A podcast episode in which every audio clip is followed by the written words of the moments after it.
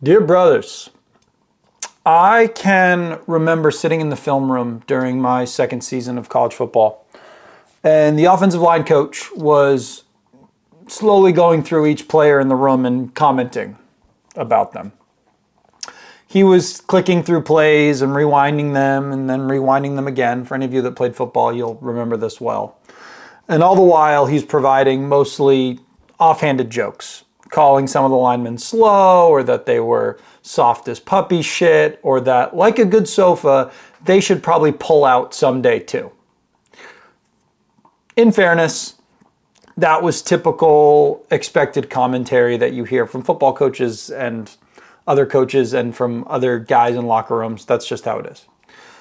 Well, he finally gets to me and he says, Jackson, eh, no comment. I expected him to come after me saying prima donna, soft, call me a pussy, say that I didn't belong with this group. I was really ready for him to pretty much put me down in one of a million different ways. But instead, he dismissed me like I didn't matter, like I didn't exist, um, as if, unlike the other guys in the room, I wasn't even worth throwing an insult at. I can still feel the emotion of that moment as as I'm talking to you guys today. I was furious. It was the lowest of the lows. It kind of felt like the missile that officially sunk the ship. And I felt like I could have handled anything else except for that.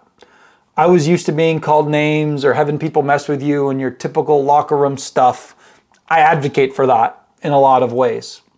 But to be dismissed while everyone else was addressed, to be viewed as a peasant or like the lowest of the low in a society where it wasn't even worth the time of day or effort to say something.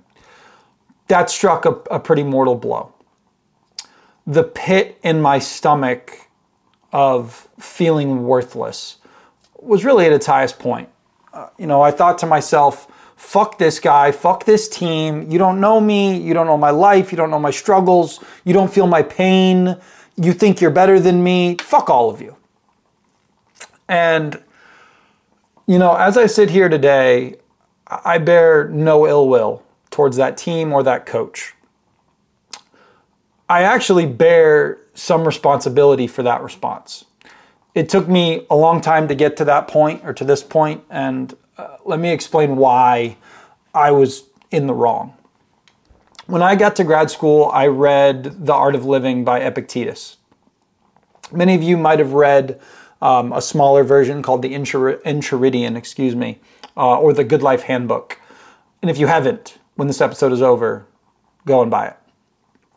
But there's a passage in there which says the following Remember, it is not enough to be hit or insulted to be harmed. You must believe that you are being harmed. If someone succeeds in provoking you, realize that your mind is complicit in the provocation which is why it is essential that we not respond impulsively to impression. Take a moment before reacting, and you will find it easier to maintain control. To be harmed, there must be two parties involved. It's not just that someone has thrown insults at you, it's that you have allowed them to land. As Epictetus said, I was complicit in the provocation.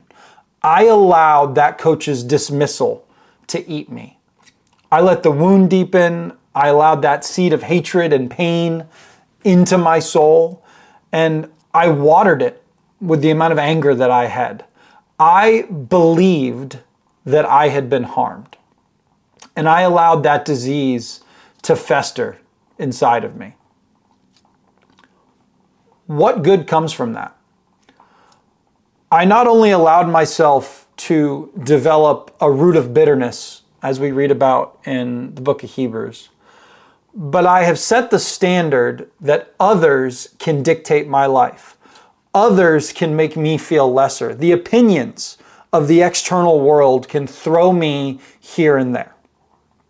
I became a puppet mastered by the simple words of those around me. That shows a lack of control. It shows fragility, weakness. It's the essence of being misguided. It shows f- the failure that occurs when we seek validation from the world, lack of piety, and, and lack of wisdom. I had allowed the world to define my thoughts. And that only leads to me then going after others and defiling others, which is just a, a vicious cycle, all because I allowed someone to harm me. When I now deal with the harm of others or someone throwing insults, I like to ask myself a couple of questions. Who is the individual who I perceive is, is harming me? Is it a close friend, a trusted friend, a family member? Or is it some Instagram troll who doesn't know their ass from their elbow? If it's the earlier, trusted friend, parent, etc., is what they are saying valid? Am I screwing up? Is, is the insult, I think, actually something that I need to address? If the answer to that is yes, then I need to make a correction and be grateful for their honesty.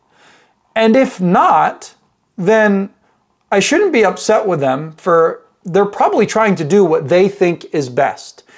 And if they're not doing what they think is best, that's something that they can take up with God. But that doesn't fall on me. Many individuals, even your closest of friends, have the best intentions, but they will project their difficulties onto others.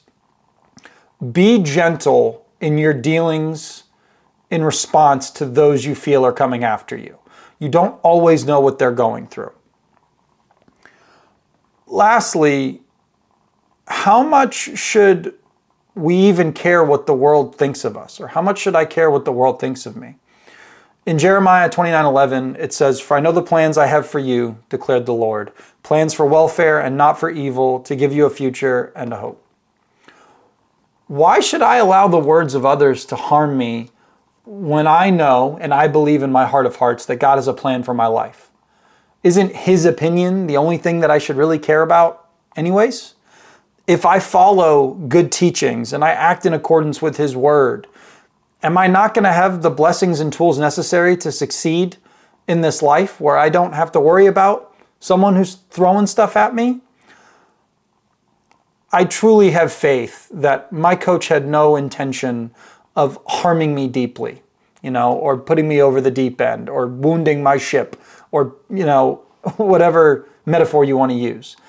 And even if he did, I allowed those thoughts to sit in the well of my soul and I let them grow. I let the wound fester. He may have thrown it, but I kept it. I cannot be harmed unless I allow myself to be. When you wield the power of your mind and brush off the negativity that's thrown your way, you are going to build character and you're going to build strength. Not only that, you honor God by putting your faith in higher means, not in the words of mortals. As always, God bless, be strong, and don't let the world harm you guys.